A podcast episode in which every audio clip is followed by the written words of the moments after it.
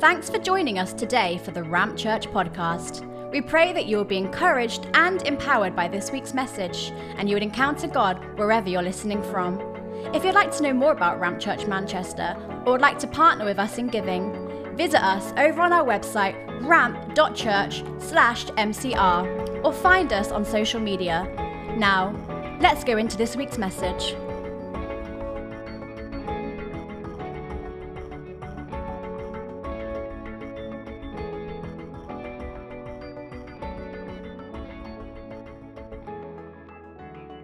So much. Um, I just want to second what Josh said. A very warm welcome to those of you who are new to Ramp Church. Um, it means the world to me that you choose to spend your Sunday morning here with us. I would love to hear your story. What brought you here today? Um, wherever you're at in your faith journey, maybe maybe uh, you consider yourself a follower of Jesus. Maybe you don't even just believe in the whole faith thing. Wherever you're at, um, this is what this room is about. Is about um, orienting our heart towards the possibility of the reality of God and then experiencing that reality. So I want to invite you into that story. Thanks, George, for this water right here. Um, before I get into my message, I want to just share a, a couple things that are coming in the life of Ramp Church. This is our last teaching in the single, dating, married teaching chapter. So this is the last Sunday. Who's enjoyed this chapter? Uh, it's been amazing, hasn't it? So if you missed any any part of that, um, it's all available on demand. Um, whatever your favorite podcast channel is, it's available there, and then on YouTube, of course, as well. You can go back and watch all of those. Which means not only is this the end of that chapter, but we're starting a brand new chapter next week. I'm really excited about this chapter. It is called The Process of Prophetic Fulfillment.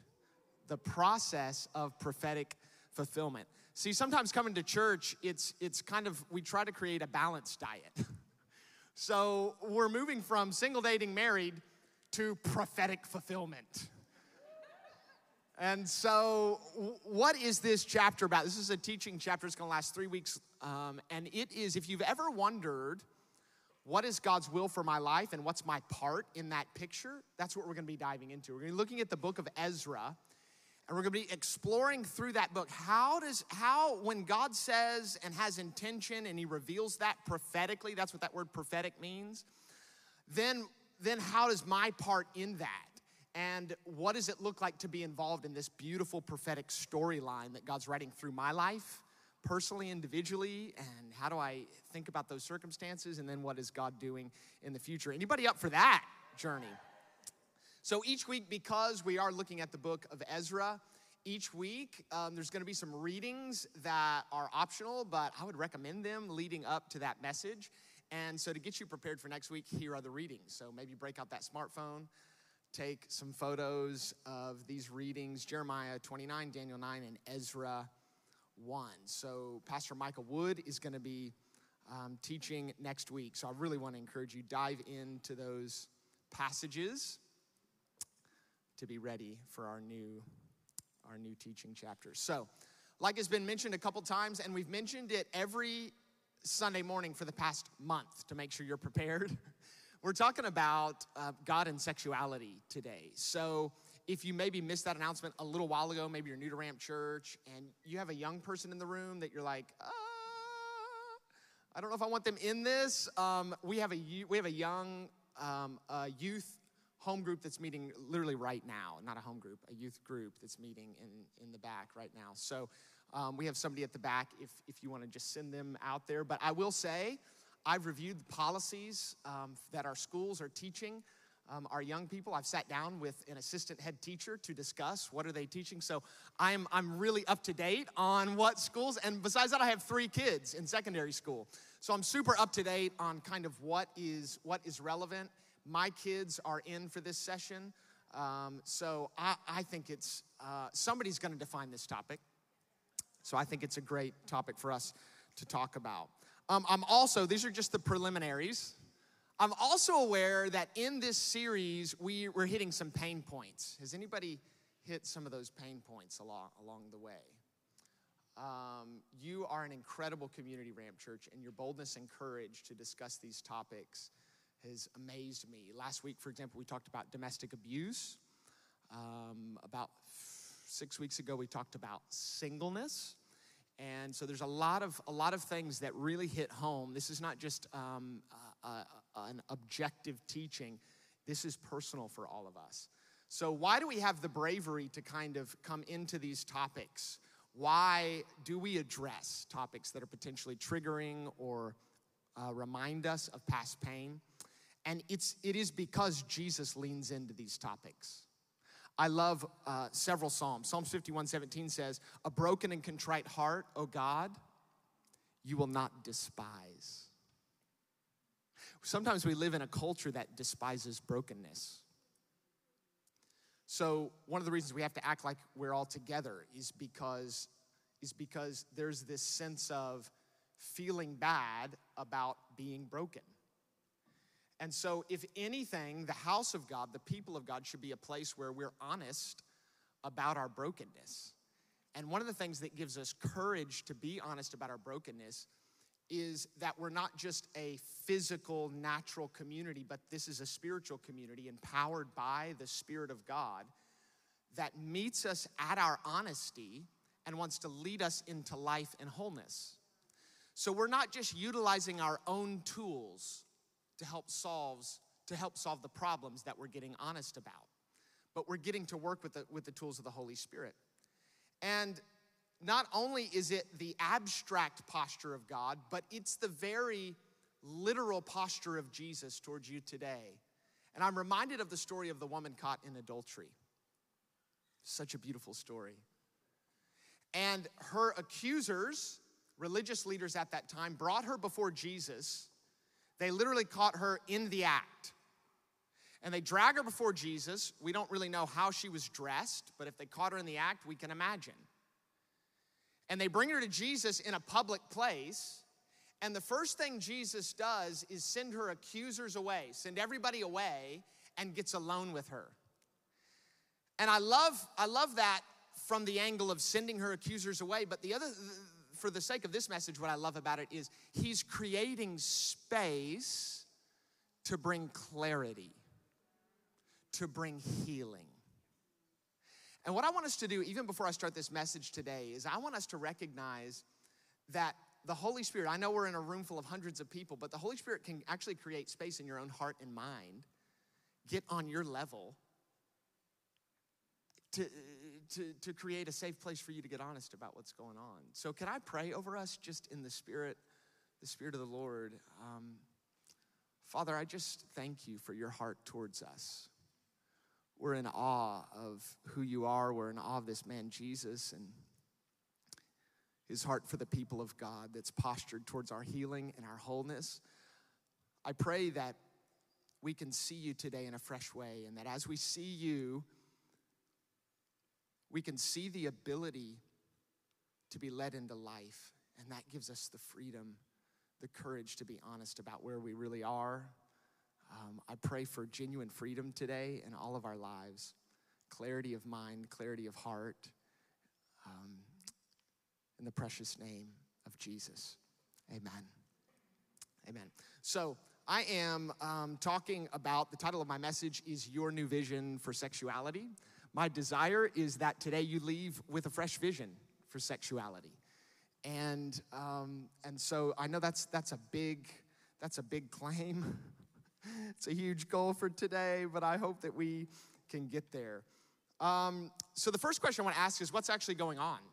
What's actually going on in the world? This is a huge topic right now.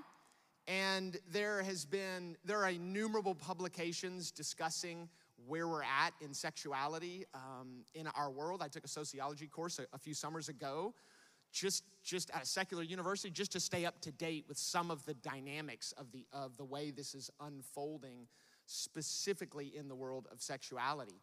And um, I, I, love there are five shifts that that um, I want to summarize some of what's happened in our world just since the sexual revolution of the 60s and 70s um, and I want, to, I want to, to pull those into five summarizing ways. The first one is that sex has been disconnected from childbirth and family. And this is mainly a technological advancement with the advancement of contraception. And you, do you realize all of human history before that, that was not even a possibility? So that's changed the landscape. Um, it means it's reframed sex as primarily pleasure instead of family building. Um, so the first thing is sex has been disconnected from childbirth and family. That's, that's a modern creation. Number two, sex has been disconnected from marriage. That's also, it's not that people have only, people throughout history have only had sex in marriage. It's just socially, that is a more modern reality, that, that the norm for the sexual experience is not inside of marriage. And that's led to, that's led to anxiety in culture because the context has now been removed, which means you have to recontextualize this. Number three, sex has been disconnected from male and female relationships. It's only recent that gay marriage has been legalized, in, in, and I'm talking in the scope of human history. Number four, dis, sex has been disconnected from love, emotion, and relational commitment. So, not only has sex been disconnected from marriage as a context, but in many ways, it's been disconnected from relationship altogether. Sex used to be the final step in a process of meeting, building a friendship, starting a serious relationship, considering marriage, and then somewhere along that path. But that has actually been reversed in society. So now sex is, all, is often the first exchange. And then we go, well, how did that get along? Maybe we want to get to know one another. Maybe we want to form a friendship. Maybe there's something long term in this. So that whole, that whole path has been reversed. This, of course, is birthed hookup culture.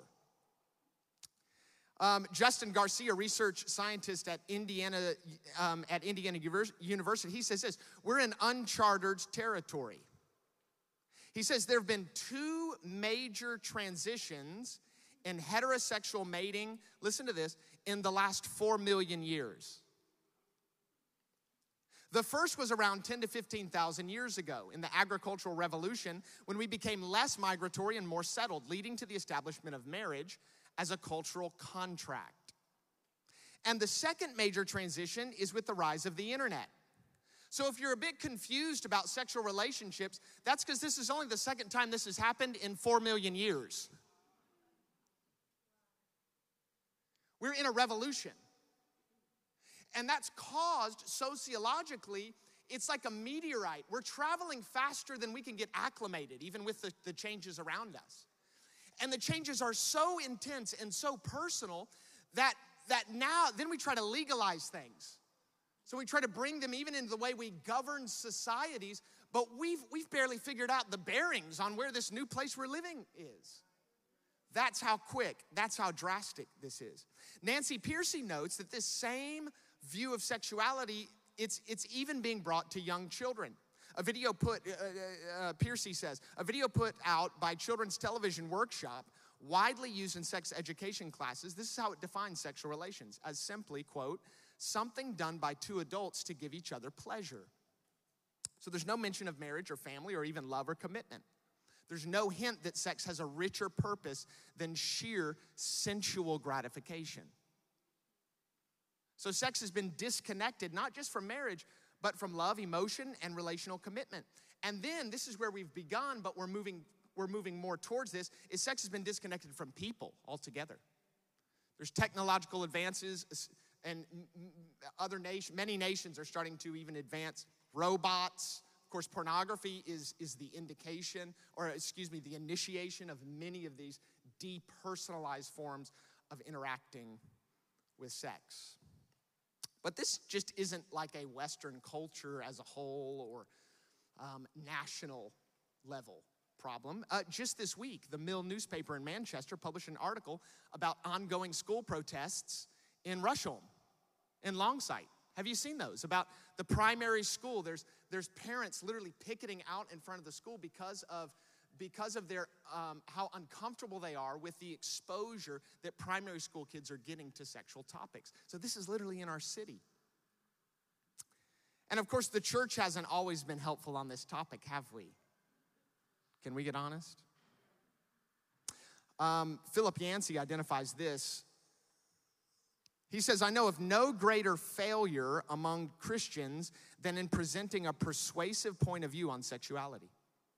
Outside the church, people think of God as the great spoil sport of human sexuality, not its inventor. In a sex saturated society, even true believers find it hard to accept that traditional Christian morality offers the fullest, most satisfying life. The Pope utters pronouncements, denominations issue position papers, and many Christians ignore them and follow the lead of the rest of society. Surveys reveal little difference between church attenders and non attenders in the rates of premarital intercourse and cohabitation. Surveys also show that millions of people have left the church in disgust over its hypocrisy about sex, especially when priests and ministers fail to practice what they preach.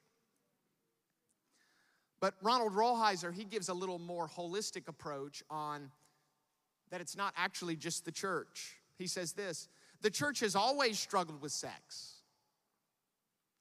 but so is everyone else. There aren't any cultures, religious or secular, pre modern or modern, post modern or post religious, that exhibit a truly healthy sexual ethos. Every church and every culture struggles with integrating sexual energy, if not in its creed about sex, at least in the living out of that creed. Sexual culture looks at the church and accuses it of being uptight and anti erotic. Partly this is true, but the church might well protest that much of its sexual reticence is rooted in the fact that it's one of the few voices still remaining who are challenging anyone towards sexual responsibility. As well, the church might also challenge any culture that claims to have found the key to healthy sexuality to step forward and show the evidence. No culture will take up that claim. Everyone is struggling. Can we all agree on that point? Is that fair? Now, of course, you're in a church, and I'm about to open the Bible. So, I, although Rolheiser leaves that a little bleak, I do feel like there's some hope for us today. But I do want to recognize um, if you are a non believer in the room, maybe someone drug you here, maybe you heard about the topic and you just got interested. This teaching today is for Christians, this is for the people of God. Um, I, I don't feel any responsibility to tell the world outside these walls how to live. Um, uh, Christian living has a context, and that context is following Jesus. And he is much more interested in who you're becoming than any other priority. And that is, that's where we start. God has a priority for you today, and it's about who you're becoming. He has a priority to you, for you today, and it's about leading you to what's most important in life. God has a priority for you today, and it's about empowering you to make a difference in the world around you. But it's fair, um, if you are an unbeliever, then, then today you're going to learn something, hopefully, about what Christians believe. But it's fair for everybody, believer and non believer alike, to ask this question of yourself What has formed me sexually? Where have my ideas about this part of my life been created? For all of us, that's, a, that's various ways. And we may think we're, we're, we're wholly objective in our approach to this or, or, or academic. But what I've found in, in walking with people over 20 years in pastoral ministry is that these, these topics are much more experiential and emotional than sometimes we like to admit. And what I want us to do today, what I want to invite you to do today, is come to the Holy Spirit with an openness that, first of all, is to say, I know, I recognize I've been formed. Help me to deform in the ways that are destructive and then reform in a way that leads me to life. So I want to I want to open up our teaching text today. It is 1 Corinthians chapter number 6. 1 Corinthians chapter number 6. We're going to read verses 12 through 20.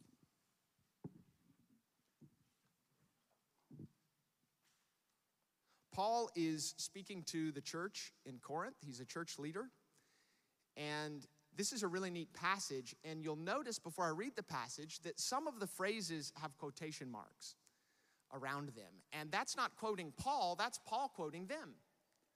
So he would, it would be like him preaching to them and going, Well, here's what you say. You know, you guys are always saying this, da da da da. Well, here's my response. And so this happens actually several times throughout First Corinthians, is that it's this very obvious dialogue. And it shows Paul's like, Paul's not just writing to you and I, right? There's this intimate connection between him and his people that he is very in tune with, with what they think, what they believe, what they're saying, and he's responding to it. So, verse 12 starts, notice the quotation marks. This is what they're saying Everything is permissible for me. And Paul responds, but not everything is beneficial. See him, he's shifting them to a different level of importance. Everything is permissible for me, but I will not be mastered by anything, Paul says. Food is for the stomach, and the stomach for food. And God will do away with both of them, Paul says. However, the body is not for sexual immorality, but for the Lord, and the Lord for the body. God raised up the Lord and will also raise us up by his power. Don't you know that your bodies are a part of Christ's body? So, should I take a part of Christ's body and make it part of a prostitute? Absolutely not. Don't you know that anyone joined to a prostitute is one body with her? For scripture says the two will become one flesh. But anyone joined to the Lord is one spirit with him. Flee sexual immorality. Every other sin a person commits is outside the body, but the person who is sexually immoral sins against his own body. Don't you know that your body is a temple of the Holy Spirit who is in you, whom you have from God? You are not your own, for you were bought at a price. So glorify God with your body. There is so much in this passage. We could literally speak for six weeks on the, the different things Paul even alludes to. Uh, just to hit a few, first of all, Paul is simultaneously showing that we have desires in our body but he's also showing that our bodies have a connection to God. And in that connection, can I just say something? Um, this is not in my notes. I just want to, like, I'm just amazed at this idea today. So I just want to give it to you. But Paul is showing our connection with God. Do you know that you are more like God than you are more like animals? This is part, of, this is part of the story of Genesis 1 and 2 that God created humans in his likeness, in his image and likeness. There's, of course, a similarity. We're mammals, okay, so, that, so there's a categorical similarity. But the Spirit of God in you has created a oneness between you and God that makes you more like Him than them. And that leads me perfectly into my first point from this text, one of the main things we can read from this text that Paul sees in his culture 2,000 years ago, but it is everywhere in our culture, and Paul is directly addressing it. And it is this belief that sex primarily is appetite. Paul compares it to our perspective on food. That we have a perspective that minimizes sex to the same level as food. And you, will see this in our culture. Well, I mean, I want food, I eat. I want sex, so I sleep with somebody. It's an appetite, it's that simple. It's the first cultural perspective that Paul addresses. It's actually a natural, logical conclusion from a naturalistic worldview. Maybe today you, you have a naturalistic worldview. You believe that the only thing that exists are things you can see and touch and count and measure and weigh and study, and scientific evolution brought us here. The natural byproduct of that idea is that these desires on the inside of us, they're just appetites. And if they're appetites, like the evolutionary process, we should say yes to them. They lead us toward greater fulfillment in life. Richard Dawkins himself, of course, the great evolutionary biologist, he was confronted about this reality in an interview because he has a monogamous relationship with his wife. And they said, Well, how does the fact that you're married to one person and you have sex with one person, how does that fit with your evolutionary philosophy? And he said, It doesn't. It's just a personal choice. This is actually, in, there's an incongruence between my philosophy on life and the way I'm choosing to live. So he even admitted if we just have an evolutionary philosophy on the way we live life, the natural conclusion is that we shouldn't be married. We should just have sex anytime we want with whoever we want. Because sex is simply a natural appetite. This, this is everywhere. And to be honest, I understand the appeal. It's quite pragmatic. You just look at sex as a bodily function, a biological need. I need to satisfy it. The problem with this is that it moves sex from a connective, fruitful, loving activity and it makes it a commodity. Something to be consumed to gratify my own cravings. Do you remember the old film A Beautiful Mind? So, Beautiful Mind, um, the main character in Beautiful Mind was John Nash. Russell Crowe played John Nash. Okay, and he was a brilliant mathematician, but he was also asocial. So he had very challenged in, um, in his social engagement. There's a scene where he approaches a woman he found beautiful at a bar, and he says this I don't exactly know what I'm required to say in order to have intercourse with you, but could we assume that I said all that? I mean, essentially, we're talking about fluid exchange, right? So could we just cut straight to the sex? Something in us, oh, feel that's wrong to us, isn't it? Something hit, what is that thing in? Because we know it's more than just appetite. Why does that feel wrong? It's kicking against this cultural idea that sex is just appetite. The sex is appetite perspective turns our bodies into commodities, things to be consumed. This is where friends with benefits come about. This is where we cultivate fetishes. This is what keeps the world of pornography moving forward. Our acceptance, even as a society. Do you know studies are showing among young people, even, even compared to my generation, that sexual activity among young people is, is, is lessening percentage wise. Youth are having sex less than they did in my generation. And in case you're tempted to think that is because everybody is becoming more moral, it's just because sexual gratification is found in other places, specifically pornography. This is one of the reasons. Also, there's a strong correlation in studies between the marriage rate dropping and the consumption of pornography. And this is partly because, because people are finding sexual relationships deeply unsatisfying because they're comparing them to their fantasies that they've developed in, in pornography. There's many problems with this. We could, we, we could and, and at some point we probably should teach a whole, a whole message on this. But even in our brains, the way we're wired, the, the, the, um, the violence part of our mind is very closely related to the sexual part of our mind. So as, as, as you continue to consume pornography, just like a drug addiction, the same type of sensation no longer fires the same, the same chemicals in your mind. So you have to go to more and more intense types of pornography. And then that is then moves, of course, into violent acts that, that, that we then become exposed to. That that part of our brain is just like a drug addiction.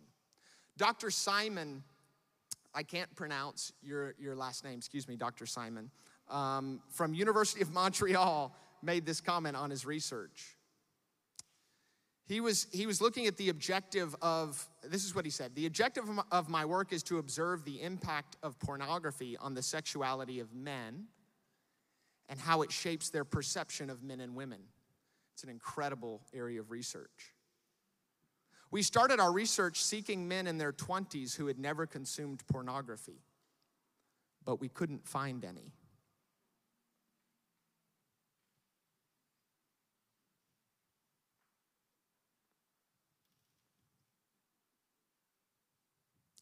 This stance comes from a minimizing of sex to the point that it becomes something to be bought and sold, traded like a commodity. But what if sex is more than appetite? What if it's greater than just an urge? What if it's greater than just something I'm meant to satisfy? What if it isn't, as I've heard people say before, lighten up, it's just sex. No one's hurt by a little sex. To which I respond, I don't know anybody who isn't hurt by sex.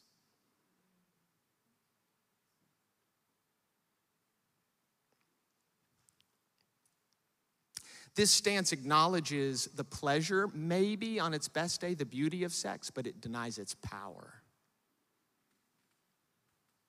We're going to talk about the biblical perspective here in a minute, but I think sex's appetite is one of the primary views of our culture. The next one is this it's not sex's appetite, it, it, it, doesn't, it doesn't minimize sex, it ultimizes sex. So if sex is not appetite, then often sex is God. I don't mean like a spiritual being in the sky playing a harp, hoping that people, you know, live up there in heaven with him. I mean, it is the subject of our love and affections, desires and pursuits, identity and hope, service and sacrifice. It is what Soren Kierkegaard describes sin as is when we make good things into ultimate things. When sex is God, it determines things about your life that it was never meant to determine. Do you realize this is one of the primary struggles that Christianity has with a lot of the sexual freedom movement? It isn't that we don't want to be welcoming communities. I am so grateful that our city is a welcoming city. I'm, I'm like so grateful for that. I love that. I, my church is a welcoming, if, if you want to come to the table of the Lord, anybody is welcome in this place. I, I, I, think we all should we all should come around the table of the Lord to ask whatever questions we have about whatever part of our lives. But the reason we come to different conclusions is because we have different gods. Let me say it like this. I'll just say it very directly. Whoever determines your identity is your God. The only thing that can determine my worth and ultimate value, the way I understand myself, my place in the world, what makes me ultimately worthwhile and valuable in the world, that thing is my ultimate value. That is my God. That is the thing I worship. You don't have to come into church and write songs about it and lift your hands, right? Those are practices that we develop around the thing we worship. But our God is not determined by the thing we sing songs to, although there are plenty of songs sung to the God of sex. How do you know that you're in this? Well, often we actually define beauty based on sexual desirability. As a society, we sacrifice and spend millions on sexual appeal. Actually, if I was to say to you, get someone in your mind who you think is beautiful, there are probably going to be things about them that are just sexually appealing. I'm not saying there's anything wrong with sex, we're gonna get onto that in a bit. What I'm saying is, it's the very definition of the way we, de- we define beauty. It's the way we define our own beauty, to the point that we have whole cosmetic industries, millions and millions and millions of pounds based around keeping people looking young. to the point that they don't even look natural, right? And hey, if that's you, I'm go for it. I'm not nothing against. I'm not saying anything against that. What I'm saying is, what's fueling an industry of that? What's fueling an industry of that is that that is the most sexually desirable charged age, and we're trying to pull people back to that because that's the definition of beauty. What is that? That is the God, that's the spirit of the age, that's the, the God of sex who is determining how we live our lives. Ernest Becker, in his book, The Denial of Death, he writes this There's never been a society that's put so much emphasis on finding your one true love. We secular people still need to know that our life matters in the grand scheme of things. Why is, why is Becker making that point? Because when you take away God, you don't just take away some guy in the sky who determines who goes to heaven and hell. You take away meaning itself. You take away purpose itself. So Becker is recognizing this dynamic. And he's saying, we secular people, so we people who have taken God out of the equation, we still need to know that our life matters in the grand scheme of things. We still want to merge ourselves with some higher meaning and trust and gratitude. But if we no longer have God, how do we do this? one of the first ways that occurred to the modern person was the romantic solution. The self glorification that human beings need in our innermost being, we now look to not to God, but in the love partner. What is it that we want when we elevate the love partner to this position? We want to be rid of our faults. We want to be rid of our feelings and nothingness. We want to be justified. We want to know that our existence has not been in vain. We want redemption. Nothing less, Becker says. But what if sex wasn't your source of meaning, beauty, and identity? What if it wasn't your God? I want to talk about one more cultural shaping idea, and then we're going to get to God's vision. And this is one that's been in the church. So I'm going to pick on us for a minute, and it's this sex is dirty, sex is bad. Many of you grew up in that narrative. Maybe you grew up in, in, um, in a church culture where, where that was never even talked about. It was not a topic. Maybe you didn't, maybe you didn't come to a church where a Sunday morning was kind of given to that idea. Maybe your family never discussed it. Or maybe every time it was discussed, it was in a prohibitive manner. It was in a negative perspective.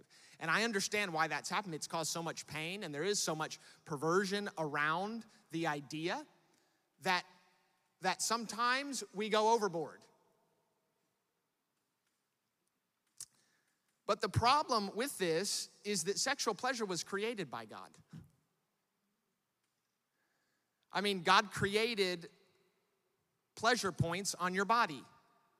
I'm not suggesting you use this in evangelistic outreach, but hey, if it works, do you want to meet the God who created an orgasm? I mean, I'm not suggesting that. My point is this God created that.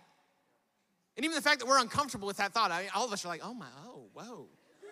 He just said the O word in church?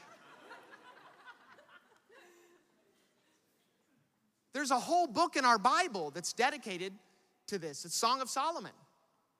So there's different perspectives depending on your generation. Uh, uh, um, that's, uh, that's generally the divide, depending on our generation, how comfortable we are with these topics. But God was comfortable enough that He included an entire book of the Bible on this. So, sex is not dirty, sex is a gift from God. Sexual pleasure was created by God. And so, we, just because sex isn't only appetite, minimized it, and just because we don't ultimize it into the place of God, does not mean that then we then react and make it dirty. So, what is the vision for sex? I'm glad you asked, because that's going to be the rest of this message. I'm glad you asked. I want to talk about four, four things that your, I hope, your new vision of sexuality includes. And the first one is this the sexual vision, the, the biblical vision of sex, first of all, views sex as powerful and therefore formative. It's powerful and therefore formative. Sex changes us, it forms us. It's an act, it's an experience, and as such, it shapes us. It's not neutral or benign or casual. It's not fleeting. By nature, it molds us, it moves us. This is one of the things that Paul's getting at in 1 Corinthians 6. Your personhood is connected to your, to your sexual encounters. That's what he's trying to get at with all that. There's more he's getting at, but that's one of the things he's getting at. Your personhood is shaped. It's, it's not powerless, it's not simply an appetite. It doesn't determine your identity, but it's not simply an appetite. I love Anthony Thiselton's commentary in 1 Corinthians 6. This is what he says Far from devaluing sex, Paul here is doing the very opposite. Paul was far ahead of first century cultural assumptions in perceiving the sexual act as one of self commitment, which deeply involves the entire person, not merely body parts.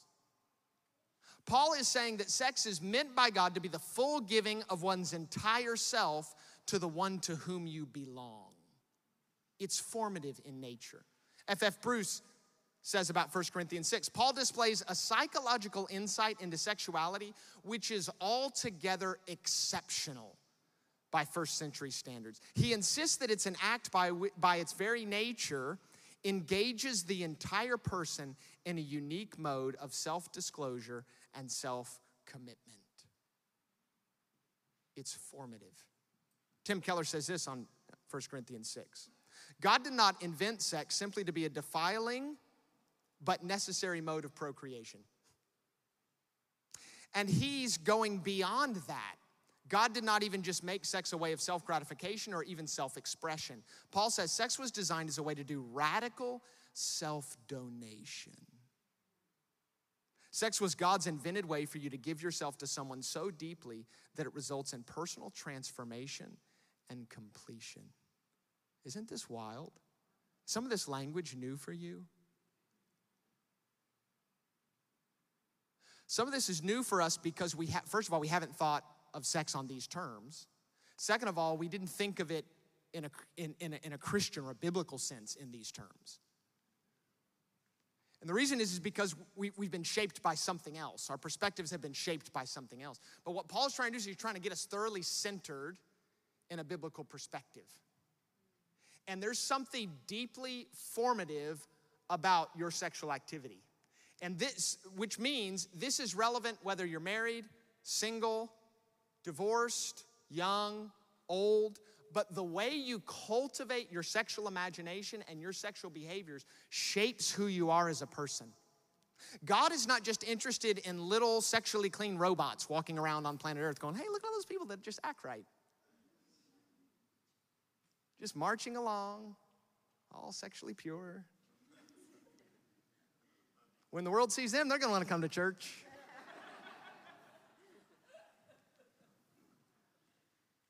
No, he knows that human flourishing is only connected to what Augustine called rightly ordered loves.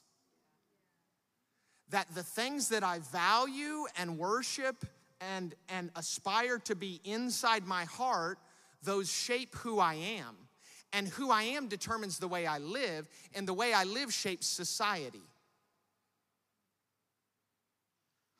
And the way I behave reorders the loves in my heart. And if I'm behaving in a way that starts to pull myself higher than it should be, this is, this is what um, this is what Augustine called what, what ultimately is sin. It's love turned in on itself. It's, it's when I, is when self-love takes preeminence in my heart and mind. And so the reason why, the reason why the Bible shows sex as powerful is because it's trying to say it has the ability to shape you, what's important, your decisions in life, who you connect to, who your friends are. If, if you get married, who, who you choose as a marriage partner, which then, sh- then affects the way our societies look. So, first of all, sex is powerful and therefore it's formative. Number two, and this one, this one, the church gets a lot of flack for. Sex is exclusive and therefore illustrative. The biblical vision for sex is that it has a context. And that context is, is male and female lifelong marriage. And I could teach a whole message on that. But for now, that is, in summary, that's the context for, for biblical sex. That means that from God's perspective, sex is secondary, it's not primary, because it fits in something else. Understanding the context comes before understanding sex. Sex is defined in this relational context. And when it's made primary or ultimate, it's then made to answer questions it's not designed or purposed to answer. You tracking with me? But contrary to popular belief, the motivation for this exclusive context, it's not restriction or oppression. It's because Christianity acknowledges the power of sex, like we just talked about. It, this is what it believes then. It holds that covenant relationship is the only thing that can hold the nuclear power of sex. Remember the hiss of God that we talked about a few weeks ago? It's the self giving, sacrificial, others centered posture of love. This alone, in a committed, monogamous, lifelong relationship, that's the only thing that can hold it. Sex is, the Christian view of sex is that it's so powerful, it's so transformative in our life that it has to have something bigger than it and stronger than it to hold it and keep it where it's meant to be. That's, that's why it's exclusive. It isn't a low view of sex that considers it dirty or bad that causes the restriction. It's actually an elevated view of sex. It's not that we think it's dirty, therefore only, only people who are married can do it. So get married. No, it's an elevated view. Tim Keller again. Paul is saying that you must never have physical oneness without whole life oneness. God meant physical oneness to be a bearer and a vehicle and a confirmation of whole life oneness. God's saying you must never get physically naked and vulnerable with someone without becoming vulnerable in your whole life. You must not become physically vulnerable and hold on to your independence. You, you must become legally, economically, socially, emotionally, in every way, look at this word, committed. I know that's a bad word in modern culture, but God likes that word. You must give up your independence. And if you do that, if whole body giving is done in the context of whole life commitment, it will result in deep soul nurture, in deep personal transformation and completion. But I said the second point is about exclusive. Sex is exclusive, but it's therefore illustrative. Because this exclusivity is not just about holding the life changing power of sex, it's also about illustrating our relationship with God. The reason God isn't into us having sex with people who aren't our spouses is because He's not into us having intimacy with gods who aren't the one true living God. Our exclusive sexual relationship is illustrative of our exclusive worship relationship. But again, this simply isn't based on repression. It's about our lining our lives with the true grain of reality. When we live in a way that recognizes God's exclusive rights to our worship, it gives room for the other parts of our lives to find their rightful place, which leads to life, goodness, fruitfulness, and joy. Look at this. Philip Yancey reflects on this dynamic. He says this. I know I'm, I know I'm quoting a lot. That's because they say it better than I do. Philip Yancey says this The very word sex comes from a Latin verb that means to cut off or sever.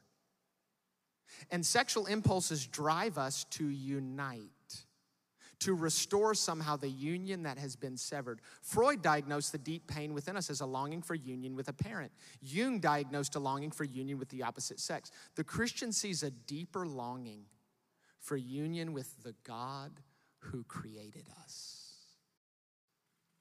So, first of all, the Christian believes that sex is, is powerful and therefore formative. It's exclusive and therefore it's illustrative.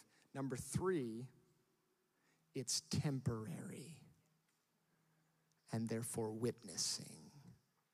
Do you know sex like marriage is temporary? I tell my wife all the time, I'm, this, is, this is one of the things I'm most mad about, mad with God about. that marriage is temporary. Like I'm gonna have, I'm, I'm, I talked to him about it. Like, Lord, I am really upset with you about that reality. But it is, it's temporary. And therefore, it witnesses to something that's not temporary, something that's eternal. Sex, like marriage, is temporary. It will pass away with this world. But like the rest of Christian hope, that only means it will give way to something more glorious. This is good news for all of us. This is good news for those of you that have a fulfilling sex life, but this is good news for those of you that don't. This is the thing about the Christian worldview it's, it is not idealism. So Christianity is not idealistic. It, it doesn't paint this ideal that all of us worship. It's a living relationship with God and it transforms us from the inside out. But one of the things it does is it has a whole lot of room for suffering. And the reason it has a whole lot of room for suffering is because it, it empowers us with, with knowing why, and it, then it empowers us with knowing where it's all going. And so in our sexual lives, all of us have a bit of brokenness and a bit of hope. Some of us have a lot of brokenness or a lot of suffering. But the beautiful thing about that, whatever your, wherever your, whatever your relational status is, is whatever that is, is temporary. It will be here and gone before you know it, just like that. And it's gonna give way to something greater. David, um, I read this verse a few weeks ago, but it, it's just so been with me that I, I, wanted to read it again. David is getting on about this in Psalm 63 3 when he says this my, my lips will glorify you, God, because your faithful love is better than life. David had eight wives when he wrote that. So, just in case you think you'll be happier when you have sex with more people, he most likely had concubines as well just in case that you think other types of sexual experiences. David had experiences with the eternal, and he had all the best sexual experiences that life could provide for him as a king. And this, this, was, this was his conclusion. The love I've tasted from you is better than life itself. Some of you go, no, I, I, I can't see that. I can't, I can't see that. And maybe that's because there's still more of the eternal love of God that you're, that you're called to experience. Maybe you've had a taste, but there's more.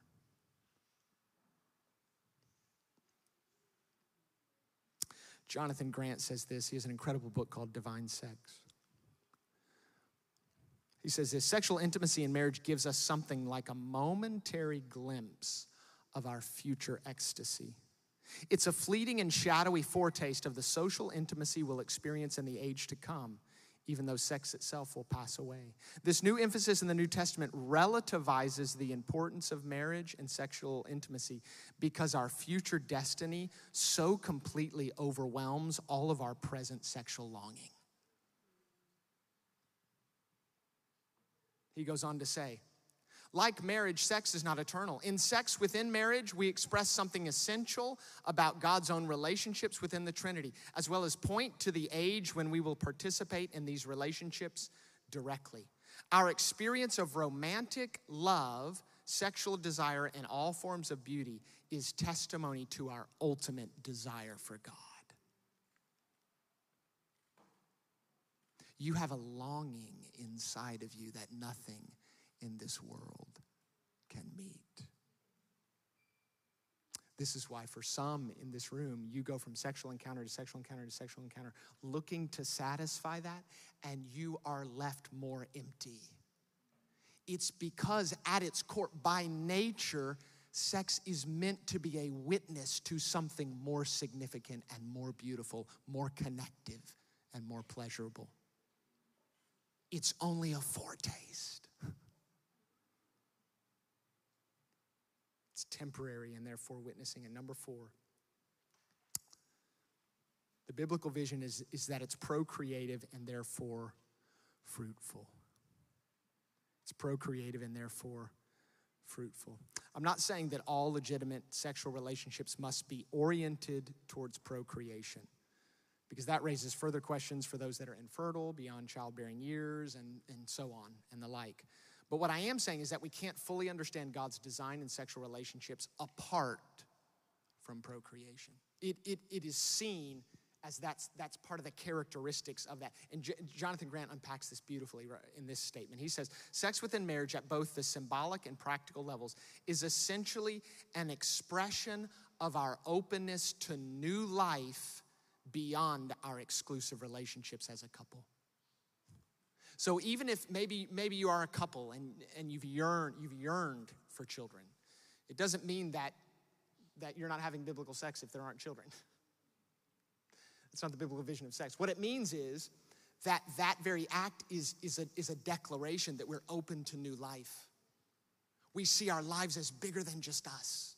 This is not just about our own individual pleasure. Again, that's love turned in on itself. But this is about opening ourselves in a self giving way.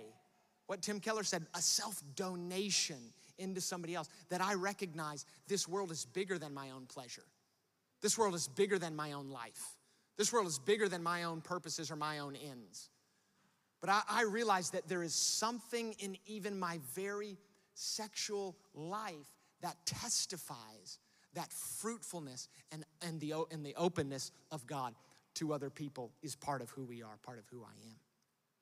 Band, would you go ahead and come up? I want to end in a, in a couple different ways. First of all, we have, we have prayer teams. You know, there's, there's so many different places. There's no way that I could address every unique situation in the room. Um, but the beautiful thing is, it's, is the Holy Spirit is here. He's here to meet you, He's here to speak with you. And I, I just want to talk about two things that I feel like that He wants to do in your life. Is that okay? Are you still with me? Has this been okay?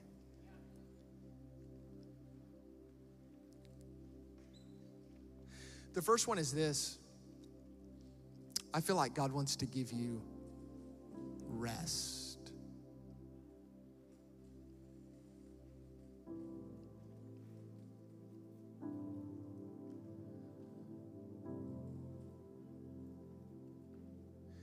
There is extreme sexual anxiety in the world around us. And it and without even realizing it, I, I, we're caught up in that story.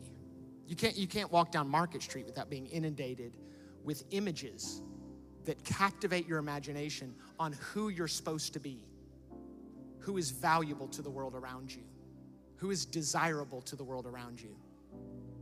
I mean, it's, it's constant. And I'm, I'm not trying to be like, ah, I'm scared of the world. I'm, I'm just trying to, to show you the reason why the anxiety is there. This is why this it's a constant thing. It's because we're inundated. It's it's it's around it's it is it's like a fish living in water. You don't he doesn't know he's in water. Just swim around. It's the C.S. Lewis illustration. He's if someone came to him and said, Hey, you're in water, he would be like, Huh? What's water? It is everywhere around you. And what Jesus says to someone who's living in the middle of ceaseless anxiety is, I will give you rest for your soul. I mean, deep rest. And, and for some of you, that's shame over past sexual life that you've had. Some of you, it's guilt. It just plagues you. you. You wake up in the morning and there are memories. You have scenes. You remember things that you've done things that people have done to you. And I'm not trying to trigger you. What I'm trying to do is I'm trying, this is this is Jesus' invitation. I'll let him speak for himself. Matthew 11, 28 through 20, 29. Come to me, all you who are weary and heavy burdened, and I will give you rest. Take up my yoke and learn from, from me, because I am lowly and humble in heart. You will find rest for your souls. This is where the anxiety, this is where the anxiety comes off. In some, in some ways, it's not even appropriate to, to lay that burden anywhere else because those answers won't satisfy. But in the presence of God, this is where it's appropriate. You bring those burdens, you bring those yokes to Him, He's going to give you rest. The second thing He's going to do is He's going to give you restoration. You know my favorite concepts in the New Testament is when Jesus says that He's coming, He's returning for a pure and spotless bride. Now, a bride is a metaphor for the church, and I'm a church leader, and I know you're a perfect church, but as soon as I decided to join Ramp Church, Ramp Church became a spotted bride, okay? because I'm, I'm, I'm human, I'm not perfect. But I've been around church long enough to know we are far from spotless. But Jesus says, when I return, the bride will be spotless. That's not a statement of condemnation towards our spots, it's a statement of hope. this isn't just rest, this is not just like a spiritual spa. This is restoration. That we're able to go back into our life different. There's things in our lives that were previously broken that He's inviting us into the whole work of God, that His healing can penetrate the things in us, the rooms in our heart that we've, we've not even wanted to open for quite some time, maybe ever. He's a safe place. And the rest that He provides is not just ease, it's also restoration. It's not just soul comfort. There's also this restorative healing work of God where he's wanting us to he's wanting us to live life to the full. Not with no suffering, but in spite of suffering.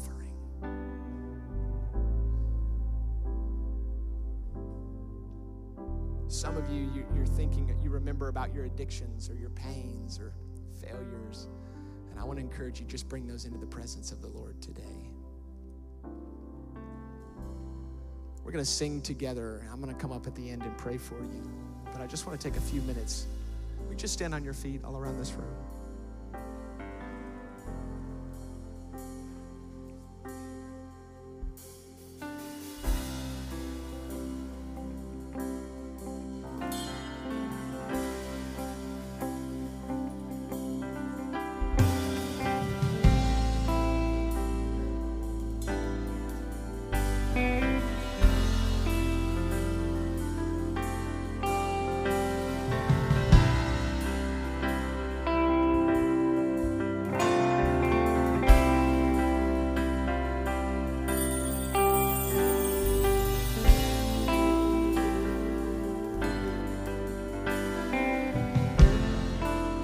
Just orient your hearts towards the, towards the Holy Spirit. I just want you to connect with Him in this moment. And I want to, before we close, I'll come and I want to pray over specifically. But right now, I just want you to bring all that you are before the Holy Spirit in this space. Let's sing.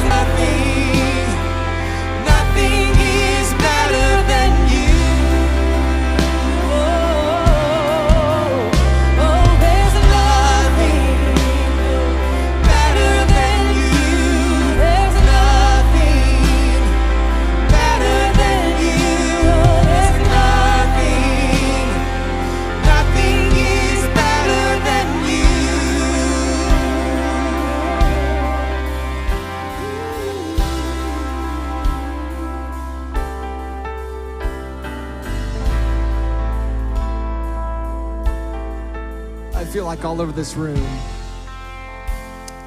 that one of the things the Lord wants us, every single person here, to leave with is that you see the, the Father's posture as leaning towards you. He's not ashamed by your story, by your past, by your brokenness. He's not repelled by you. But that He's leaning in. And this is what I found seeing the Lord work in people's lives. He, they actually bail before He does. They bail on honesty, on coming clean, on I'm done dealing with my stuff, I'm done with me. And when they're ready to come back to deal with themselves again, he's sitting there waiting. he's been there all along. He's not waiting on you to get your act cleaned up before he gets involved. He's involved to help you become the you that he's always seen you as. And we're leaving today with fresh invitation, a fresh power from the Holy Spirit to step into the next iteration, the next version of what that looks like in our life, and to have our hearts filled with the hope of who He's called us to be. And He turns graves into gardens today. Does anybody sense that? Does anybody see that over your life? And I just want to declare that over you in prayer. And then I want to invite you, any of those that need prayer, to come to our prayer teams. I just want to declare this over you. Father, thank you Thank you for your life. That's not just a word over us, but it's an invitation. That as we come into relationship with you, as we look and embrace your truth, Father, that we're set free into the people that you've called us to be today. I thank you that your declaration over us is that the old has passed away. Behold, all things have been made new that we are new creations in Christ, that we've been declared yours, we've been declared sons and daughters of God, sons and daughters of the living God. And I thank you today that your re- redeeming love and redeeming life is flowing through every person here. Father, that they can sense the Spirit of God filling every every thought, every motive, every decision. Father, that we are we are teeming with the life of God as we leave today. And I pray, Father, that you are remaking us into the image of Jesus. In Jesus' mighty name. And if you believe it, just put your hands together to celebrate the life giving love of God over our hearts and lives. Thank you, Jesus. Thank you, Jesus. Thank you, Jesus.